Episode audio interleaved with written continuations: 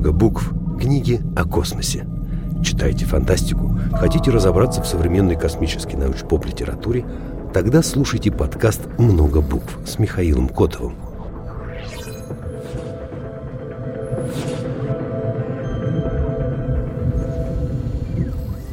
Здравствуйте, дорогие друзья! Сегодня с вами Татьяна Митева, директор летней космической школы, и Павел Шубин, историк космонавтики, математик, автор научно-популярных книг. Павел, здравствуйте. Добрый день. Павел сегодня расскажет не про свои книги, а про те книги, которые определили, может быть, его интерес к космонавтике, вдохновили его заниматься этой проблематикой. Павел, с какой книги начнем? Ну, решили, что начнем по хронологически практически. Со Стругацких «Страна багровых туч». Не знаю, насколько книжку читают сейчас, но в свое время ее читали. Соответственно, она была издана очень большим тиражом. Стругацкий потом она очень не нравилась, потому что она так казалась, наверное, более простой, там чисто такие приключения в космосе, изучение Венеры. Но при этом она весьма неплохая. То есть я ее читал еще там, было советское издание, красная такая обложка. И хорошие книги тем, что даже с возрастом находишь что-то новое, скажем так. Причем то, что новое, а то, что в свое время не обращал внимания, а это оказалось достаточно точно. Вот, например, меня достаточно недавно поразил факт, что там описан весьма неплохо схема термоядерного реактора, то есть Хиус, ну, там он описан как фотонный звездолет, который поднимают четыре ядерно-импульсных или атомно-импульсных, но просто тогда еще терминология не, не сформировалась, и вот атомно-импульсные эти два двигателя, это чистые в термотерка ядерно-ракетные двигатели, то есть реактор, в них поступает водород, и водород создает тягу. А у нас пока нет ни одного рабочего только в музеях ядерно, Ярда. А в космосе включается основной двигатель. Он назван фотонный, но это по современным меркам такой термоядерный ракетный двигатель, может быть термоядерно-фотонный. Просто они превосходно понимали, что для изучения там, даже планет нужны очень так, серьезные технологии. То есть, грубо говоря, химические двигатели, что было понятно, что у них есть ограничения. И нужно было, во-первых, дать некий двигатель с большим запасом энергии и большой тягой, чтобы можно было садиться, маневрировать в атмосфере. И они достаточно неплохо нарисовали двигатель, причем, говорю, когда я открыл, я с удивлением увидел, что достаточно точно описана не просто схема Хиуса, но и химическая термоядерная реакция. Вот этот прореагированный поток фотонов, нейтронов, ядер гелия и непрореагирующих тритонов бьет зеркало, стоит огромную тягу. Вот одна строчка, а в ней правильная реакция описана. То есть э, Третий, то есть тритоны, сейчас терминология третий. Третий плюс третий, термоядерная реакция создает как раз нейтроны, гелий, ну, энергия. Это достаточно круто. Вот сейчас, я не помню, когда я последний раз такое встречал. До этого встречал тоже Жюль Верна. Когда открываешь, понимаешь, что человек физически не знал многого, что открыли уже после него, но изо всех сил пытался это понять и работать. Вот здесь вот эти нюансы меня реально впечатляют. Ну и, соответственно, изучение Венеры, как, как, как тогда представляли. Причем, если открываешь комментарии с пройденным, видно, как они бились вокруг э, того, что вы можете представлять себя Венера. Никто же не знал, но только лет через 10 было открыто, что из себя представляет Венера. И вот Борис, как астрофизик, представил Венеру, где бури, атомные там, вулканы и все прочее. И, все, то есть, и это он пытался представить в рамках тех представлений. Ну и сам по себе она такая неплохая фантастика, а, изучение другой планеты, причем изучение там не просто там ради, а потому что там находится урановая голоконда, на которой, если ее получится освоить, добыть, это даст очень большое развитие всей планете, всей Земле, из-за чего, собственно, шли на жертвы, не просто жертвы ради жертвы, нет. Все это было очень важно для развития человечества. Интересно, как у разных людей абсолютно разные впечатления о книге, потому что для меня вот больше всего в этой книге э, интересна была эволюция отношений между героями, потому что начали они с того, что вот несколько абсолютно разных по характеру, по представлениям о мире людей, такие как Юрковский, Быков, Дауги, Крутиков. И со временем они становятся лучшими друзьями, и в других книгах э, Стругацких они уже вместе совершают не один космический перелет, как лучшие друзья. И еще у меня есть такое впечатление вот по, по э, самым ранним книгам Стругацких, что если если ты работаешь, если ты очень устал, и вот уже как будто бы вот совсем нет сил, чтобы продолжать какую-то деятельность, почитай Стругацких ранних, и сразу такой энтузиазм прибавляется, потому что это, их книги — это гимн работе. Науки. И науки. И именно э, каждый герой, каждый персонаж, он определяется со своей профессией, и он остается ей верен, и для него смысл жизни — это именно ну, работа, достижение в профессиональной деятельности на благо человечества, на благо э, науки в том числе. Скажите, а «Страна багровых туч» — это ваша любимая книга у Стругацких? Почему вы именно ее выбрали? Ну, а, я бы не сказал, что сильно любимая, но просто вот недавно ее обсуждали. Просто так получилось, что я охотно верю, что зачитывался и приключениями, и по то, что не надо сдаваться, изо всех сил идти к заставленной цели. Это есть здесь, есть путь на Мальтею, например. Но просто так получилось, что недавно с точки зрения техники решил посмотреть на эту книгу, оценить, какие там, условно, была тяга, и понял, что характеристики Хиус, конечно, запредельные, но не экстремальные. То есть там получился, можно посчитать характеристическую скорость, у меня получилось где-то 400 км в секунду. Это достаточно большая скорость по современным меркам, например, к звездам в ней не полетишь. Это чисто такой аппарат для изучения Солнечной системы, который на самом деле нам нужен. Собственно, из-за того, что у нас нет Хиуса, мы толком ее не можем нормально изучить, к сожалению. Даже если не Хиус, вот, по сути, Хиус это в следующем поколении. Орион, который пытались прорабатывать в 60-х годов, когда атомные бомбы так взрываются и отталкиваются, это, конечно, первое поколение, вот следующий шаг логически был бы Хиус. Орион бы хватило бы, но вот Орион тоже не хватает, на самом деле. А любимая книжка Стругацких — я не могу, они все настолько разные, что очень сложно судить. На самом деле, вот это первый этап, когда там покорение, нравится и «Страна багровых туч», там «Путь на Амальтею», где тоже показано, свалились в Юпитер, казалось бы, делать нечего, но нет, смогли вытянуть и вылезти из Юпитера. Опять же, ну, приходит опять обитаемый остров, тоже пытались написать чисто приключенческую фантазию, у них это не получилось. Ну, Стругацкие многогранны. И мне кажется, и книги не стареют именно потому, что там очень много философии, психологии, социологии. То есть помимо, э, собственно, фантастического фона, который может устаревать со временем, э, остается очень много глобальных вопросов, и каждый человек, э, в принципе, вне зависимости от того, из какого он поколения, может что-то для себя найти. Можем перейти к следующей книге. Шкловский и «Вселенная. Жизнь. Разум». Собственно, эту книгу я назвал практически первой, соответственно. А дальше были вопросы, что же выбрать э, второй и третий пункт. Павел, вообще не сомневаюсь, я задала вопрос, какую книгу. Павел тут же «Вселенная, жизнь и разум». У меня была предыдущая версия, то есть это шестое, у меня было пятое издание. Как я тут посмотрел, там были у них дикие тиражи по современным меркам, то у этого издания 132 тысячи экземпляров. Предыдущее издание было выпущено в 80-м году, за 7 лет до этого там было 100 тысяч, то есть за 7 лет 100 тысяч уже разошлись как раз у меня было 80-го года. До этого было аж 200 тысяч экземпляров. То есть это очень э, большие тиражи. На самом деле, эта книга для меня важна по одной простой причине, что как раз прочитав эту книгу, вот 80-го года издания, так получилось, что был еще в лицее, мне поручили там, рассказать про изучение космоса. Я для изучения космоса взял вот эту книгу, и вот так с тех пор заинтересовался космонавтикой. То есть эта книга меня перевела на эту скользкую дорожку можно ли вот сейчас современному человеку читать эту книгу как научно-популярную, или настолько уже изменились представления э, науки о, э, о том, что описывается в этой книге, что, в принципе, многие факты уже ну, нельзя считать правильными? Ну, во-первых, когда я читал ее в детстве, я читал только некоторые моменты, которые, скажем, понимал. Чем дальше, тем понимал больше – если честно, как раз, мне кажется, это очень хороший класс научно-популярных книг, которого реально не хватает. Книга, она полезна. Тут я посмотрел, было издание уже в 21 веке, переиздание уже после смерти Шкловского, в 2006 там исправленное, дополненное. Здесь лучше, конечно, взять астрофизика, но, насколько понимаю, для, то, что информация идет здесь, она достаточно близка к тому, что известно сейчас. Просто есть, скажем так, можно было бы написать новые главы к этой книге.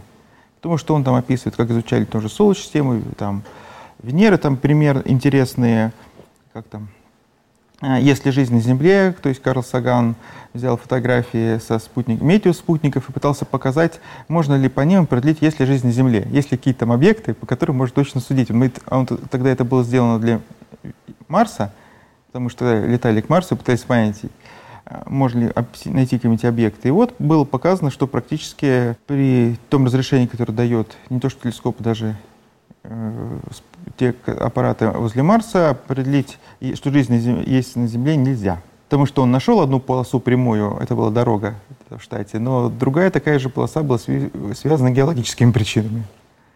Э, только там несколько снимков, которые там запорошенные просеки, то есть там что вырубленный лес а, был, и, ну, прямыми линиями, и его запорошило снегом. Получились контрастные белые линии.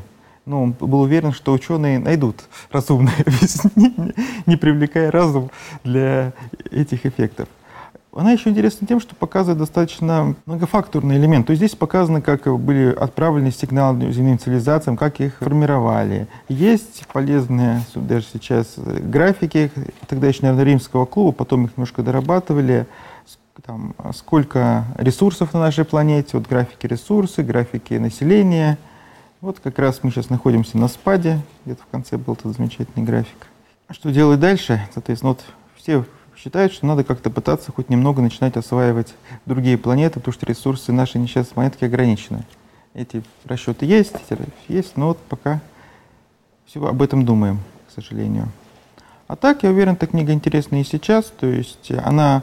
Проблема в том, что, наверное, она очень сложна по всем меркам. Тогда научно-популярные книги подходили серьезно, чтобы дать стресс. Причем писали специалисты в этом в сфере, причем Шкловский это специалисты там, мирового уровня. Вот, например, как там любимая история про Хокинга, кажется, что когда он писал книгу, ему сказали, что если каждая формула уменьшает количество читателей там, в два раза, из чего он только одну формулу поставил.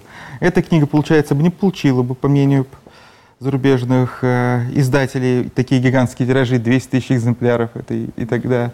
Потому что здесь количество формул было очень много, но тем не менее как-то раскупались и читали. Даже маленькие дети читали, как это каким-то был я. Ну, наверное, сегодня можно сказать, что эта книга скорее ориентирована на старших школьников и студентов, может быть, даже профильных вузов? Или вы думаете, что любой человек, любой, ну, с любым ну, Во-первых, надо, чтобы интересоваться. То есть, еще раз говорю, тогда, это было когда, класс восьмой, многие вещи я не понимал. Но некоторые вещи понимал, то есть главы. Главы понятны, главы непонятны. Чем дольше рос, тем больше понимал. Это достаточно забавно, если честно. Такая книжка на долгие времена. Еще красивые картинки, ну, вот, например, там межзвездные корабли. У меня, помню, были бублики О'Нила, тоже в 80-м издании, на таком же вкладке были это, находишься внутри бублики гигантская, э, сфера виднеется. Эту книгу я взяла в библиотеке. Пользуясь случаем, хотела бы порекламировать наши современные библиотеки. На самом деле сейчас все стало настолько удобно. Если есть э, абонемент, можно прийти э, в библиотеку и самостоятельно выбрать книгу и оформить ее буквально за знаю, две минуты. Все настолько уже автоматизировано. И кроме того, если вы оформляете абонемент в библиотеке, то вам еще дают бесплатно пользование Литресом, что для многих людей сейчас очень актуально. Павел, переходим к следующей книге.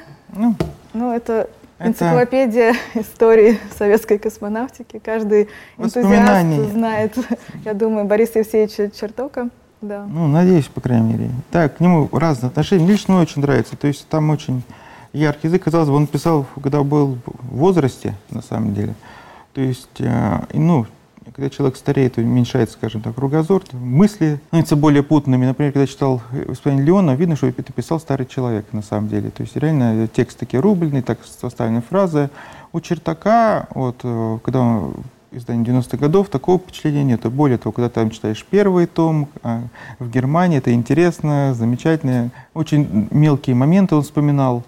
Да, причем надо отметить, что основная проблема воспоминаний, как я сейчас понимаю, проработав большим количеством воспоминаний, документов, что воспоминания, они по умолчанию субъективные, потому что то, что вспоминает человек, он чаще всего ошибается, потому что с глубины там 90-х годов, скажем, что произошло там в 58 год, год или 56 это может поменяться местами спокойно события. Но для хронологии это очень важно.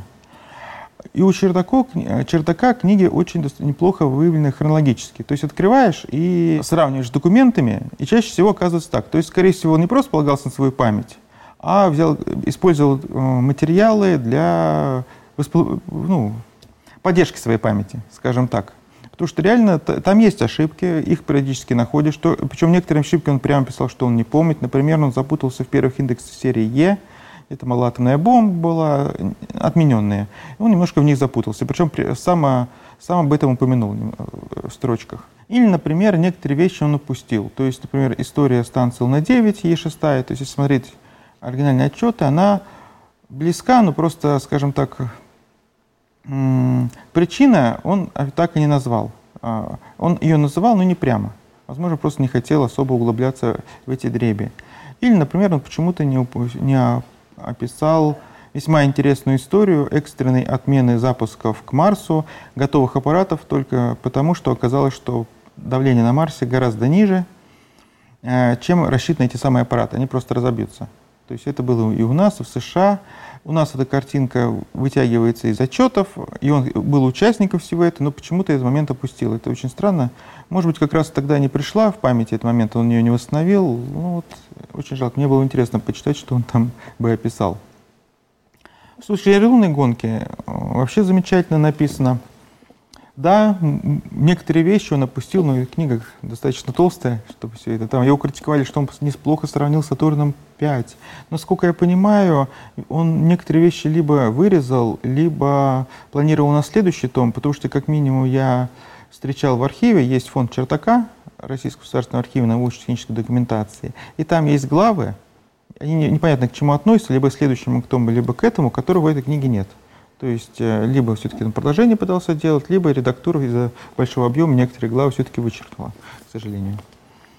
А так, книга интересна. На самом деле, для тех, кто пытается изучить начальную историю со стороны очевидца, на мой взгляд, это вот одна из лучших книг, потому что он участвовал во всех наших серьезных проектах, вот от самых первых запусках, еще геофизических ракет и вообще освоения Фау-2, вот до лунной гонки. Меня очень поразило в свое время то, что на сайте НАСА есть э, полный четырехтомник э, «Ракеты и люди» в переводе на английский язык. И, видимо, настолько, настолько популярно, что выложили даже на сайт с переводом. То есть люди интересуются не только в России, но и за рубежом. А когда вышло у нас, НАСА заинтересовалась и была выпущена, ну, там сработали переводчики, было, там даже Исправили наполненное издание. То есть, ну, вот это издание, насколько я понимаю, какого года? 2014 это уже на, э, на базе исправленного издания НАСА. То есть 90-х годов, ну, немножко отличается от этого. То есть сначала было 90, красное это издание, потом НАСА вышло, оплатила переводчики, большую работу, оцифровал, выпустил себя, выложил на сайт, и потом нас перевыпустили э, вот это издание, что замечательно, на мой взгляд. Причем а такой случай в нас, я знаю, всего два. Это вот Черток они перевели и Перминов. Это был один из разработчиков межпланетных станций. И там его книжку выпустили с НАСА в США, причем самое обидное, что выпустили только там. То есть русского издания нету. То есть, возможно, у него был какой-то на русском языке, но его физически нету, есть только американское издание, там очень оно богатое, там есть схемы проработки станций, там к Марсу 71 года, 69 -го, разные компоновки, описание, что случилось, э, ну, они выпустили, у нас нет. А у вас сейчас есть проект по переводу книг? Был такой проект, но я не знаю, как он будет в текущей ситуации, потому что непонятно никак там издавать, никак оплачивать услуги э, за рубежом. Ну, да. но, но идея была интересная. То, что... ну, дело в том, что закончен перевод всей Венеры, моей книжки. А, закончен и даже сделан перевод, э, у меня есть книжка про Комарова небольшая, то есть не просто перевод, там еще верстка закончена. Есть э, больш, очень большой процент переведенный вот новой книги про Восток и про по Луне. Издание Венеры переведено полностью, Восток и Луна переведена заметно. То есть там уже можно было сделать достаточно большой фрагмент. И, увы, вот пока все застопорилось, потому что... Ну, а сама идея проекта была в том, чтобы э, донести до иностранных э, читателей информацию о да. истории советской, российской космонавтики, э, потому что очень много мифов существует. И Там очень большая проблема с этим связана. Просто так получилось, что очень долгое время существовала отдельная история с нашей стороны, история космонавтики, скажем так, и зарубежная история, которая больше там и желтая пресса постаралась, и, и подозревает ЦРУ специальные вбросы делала, некоторые примеры даже без, кажется, реально работа э, спецслужб вроде книги Владимира, Владимирской путаю. Советский космический блеф, его издавал Посев на русском языке для засылки. Это там полный бред написан про нашу космонавтику, и это как раз курируется спецслужбами издательства «Посев».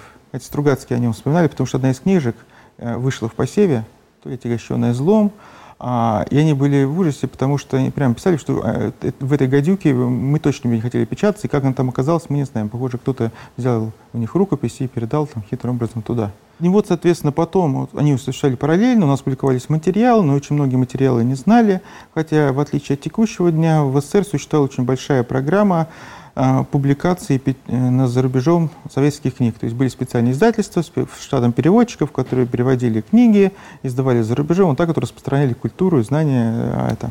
Сейчас такой программы нет, из-за чего подозреваю большую часть проблем, в том числе текущей информационной политики. В 90-х лынул вал зарубежных изданий, и все окончательно запуталось, потому что то, что пишут в современных книгах многих, которые просто пытаясь по материалам там, полный... В общем, советские книги, несмотря на все недостатки, несмотря на секретность, несмотря на... Реально, в советских книгах очень много проблем. Из-за большой секретности много не договаривали. Грубо говоря, там кое-что скрывали, кое-что изменяли. Но советские книги сейчас ближе, гораздо ближе к реальной истории, вот, чем порой то, что пишут с опорой на зарубежных.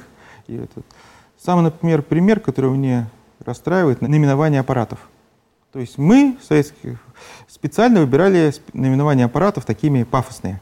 Например, вот первая станция, потом я переносил на один, потому что слишком пафосно получилось. Эта станция впервые в мире прилетела мимо Луны, дальше мы ее опасно прилетели мимо.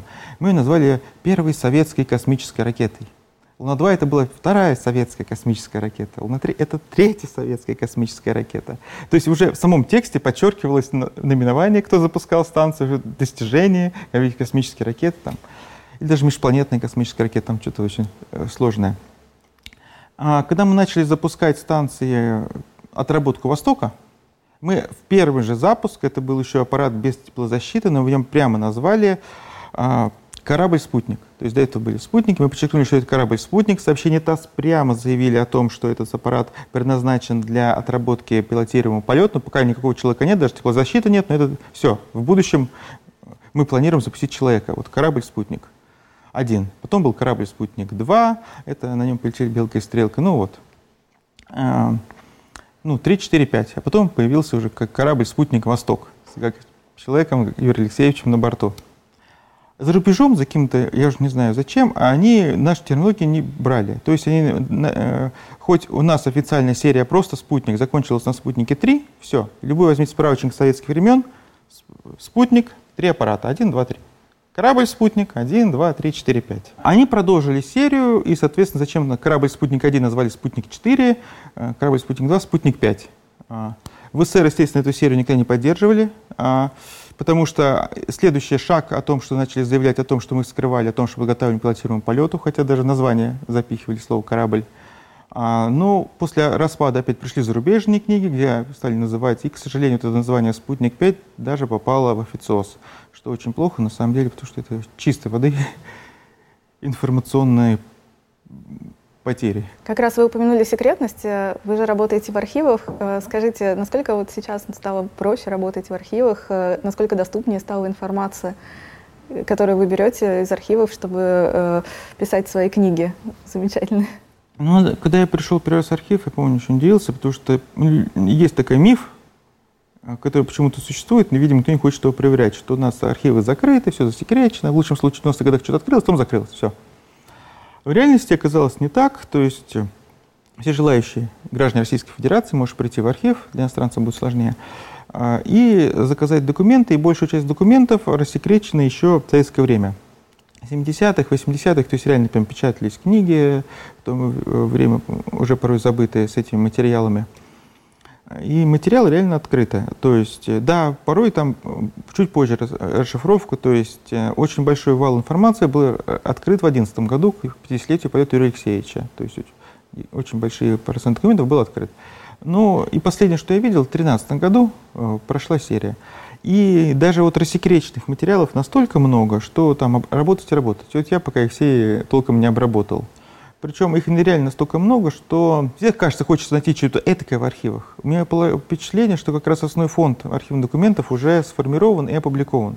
Да, Я говорю в основном про гражданскую космонавтику, военную, там я не касаюсь, уверен, там свои секреты. Но с точки зрения гражданской, все, что можно, документов уже публикуется, и принципиально новых документов, боюсь, уже не будет. Потому что они все уже рассекречены, лежат в архивах. Приди и бери. Основная проблема действительно прийти и разобраться, где что лежит, потому что многие там фонды называются, там 213 фонд, и там просто дело, которое нужно и пролистывать. Оно из отдельных документов состоит, нету как подробной описи ни на сайте, и нигде, что в нем есть. Только общее там, там заседание фотокомиссии, дело. Берешь, читаешь. Причем удобно работать с тем, что уже появились там электронные описи, то есть э, на сайте того же РГНТД заходишь и можешь в поиске забить и поискать, пытаться найти фонды, которые тебе нужны. Это гораздо проще стало работать, но все равно приходится заходить и лично листать документы. Проблема заключается в том, что есть некоторые материалы, которые закрыты фондосдатчиками. То есть фондосдатчики имеют право закрыть э, свои архивы. С точки зрения космонавтики это сделали РКК «Энергия», Ли Громова, и э, научно-парашютный, кажется, вот. А все остальное можно смотреть. Ну, опять же, некоторые ДСП, но вот 213 фонд открыт, там есть много интересных материалов в личных фондах, фонд Чертака, фонд Пало, фонд Асташева. Э, некоторые материалы можно смотреть, например, ну, копировать, например, 14 фонд, это очень интересно, это Государственный научно-исследовательский испытательный институт авиационной космической медицины. Такое простое название, аббревиатура еще проще. Да, то есть можно заходить, заказывать, смотреть. А, правда, для копирования нужно разрешение опять организации для использования. Но я писал в Минобороны, меня выходил, с ним связывался замечательный человек, там, который работает, там 57 года рождения, он всем этим замечает, мы замечательно поговорили, естественно, разрешение дали, то есть э, э, при примерно работе каких-то проблем нету, надо только работать. Материалов в архивах еще много, и мы еще не одну вашу книгу увидим, я думаю, по, по результатам изучения этих материалов. А какая ближайшая у вас книга выходит? В данный момент э, книжка, посвященная, ну, я называю рабочее название «Восток» или «Поехали». Но опять она получилась сложной, то есть я решил показать весь путь, который прошел человек до, до первого пилотируемого полета. То есть там начинается с первых пусков собачек, которые впервые преодолели линию Кармана и, по сути, оказались космическими путешественниками, а главное, вернулись живыми. Потому что до этого момента американцы пытались запускать обезьян, но они живыми не вернулись. Поэтому первые живыми существами были наши собачки. А трек, где смотреть, проходит линия космоса, это были либо цыган Дезик, либо Мишка и Чижик. Но в любом случае, это они друг за другом летали. Одни из двух. А, а, замечательные собачки, Дейзи, к сожалению, скоро погиб в одном из полетов, вот цыган сохранился, и есть замечательная фотография 57 года, потом, когда все это перед спуском, многие материалы дополнительно переосмыслились. Он на руках академика Благонравова, который жил все эти годы, такой толстый, довольный вообще. А, ну вот с этих первых пусков и потихоньку доходить до первых востоков. То есть заканчивается, по сути, должен заканчиваться на элементе последних полетов человека э, в серии «Восток». То есть заканчивается серия «Восток» и «Меркурий», дальше уже начинается, на самом деле, лунная гонка, и вот этим должна заканчиваться книга. Вот от первых собачек до Терешковой. Очень интересно. И когда она выйдет? Она сейчас, ну, большая проблема с работой, потому что у меня э, как бы не один работаю, у меня есть литературный редактор, который проверяет текст, Ирина, которая занимается версткой, и вот, соответственно, у них тоже дополнительная работа, потому что у меня одна контора, мы работаем так по договоренности. И вот э, работа идет, но, к сожалению, гораздо медленнее, чем хотелось бы, и это достаточно очень непонятно, потому что с другими было все веселее книжками. А здесь иллюстрации многие есть, все хорошо, но вот такие задержки, которые меня нервируют. После чего должна быть книжка «Луна-2», условно название. У меня книжка вышла первая, называется «Луна». То есть там начинается с, опять же, с идеи, когда возникла полет в космос, это был 53 год, Луне 53 год, и до 65 66 года, то есть, по сути, она заканчивается на печальной ноте смерти Сергея Павловича. Второй тон начинается с приятной ноты, это посадка Луны-9, первая станция севшая, вот до победного 76-го, когда последняя станция на данный момент отечественная слетала Луна-24 к Луне и вернула грунт с глубины там, до двух метров, там колонку грунта 170 грамм.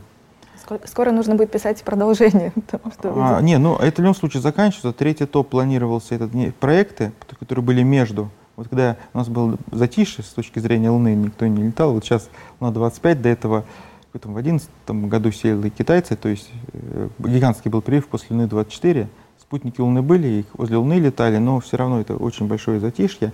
И вот, соответственно, третий том — это плани... то, что планировалось, то есть какие были планы на Луну в тот момент, когда все еще было динамически развивалось, какие там базы планировали, у нас там были симпатичные базы под шифром Колумб, потом ее было развитие еще более такие пафосные, правда, не вроде Стругацких, а скорее э, Казанцева или там, Большое кольцо. А, это название шифра, по которому делалась наша лунная база. То есть там очень много было сделано работ по изучению кислорода из грунта, например, было сделано в Узбекистане, остановка отрабатывалась. А, дальше опять, ну, там попадет луноход 3, который так не отправили, ну, ну, там планы по изучению абсорбации опять газов. А, и вот потихоньку доходим вот до начала 21 века, ну или там немножко конца, когда опять начинается новая лунная эпопея, там Клементина, э, ЛРО, Лакросс. И вот до, до этого момента это четвертый том. То есть писать вот о текущих событиях, это будет четвертый том. Причем, судя по всему, когда начну писать, видимо, точно будем знать результаты Луны-25, и как слетает СЛС с Орионом к Луне, и, э, возможно, еще более интересные истории. Посмотрим. Здорово. Спасибо большое, Павел. Наша передача подходит к концу. Спасибо всем, кто нас смотрел, и до новых встреч. До свидания.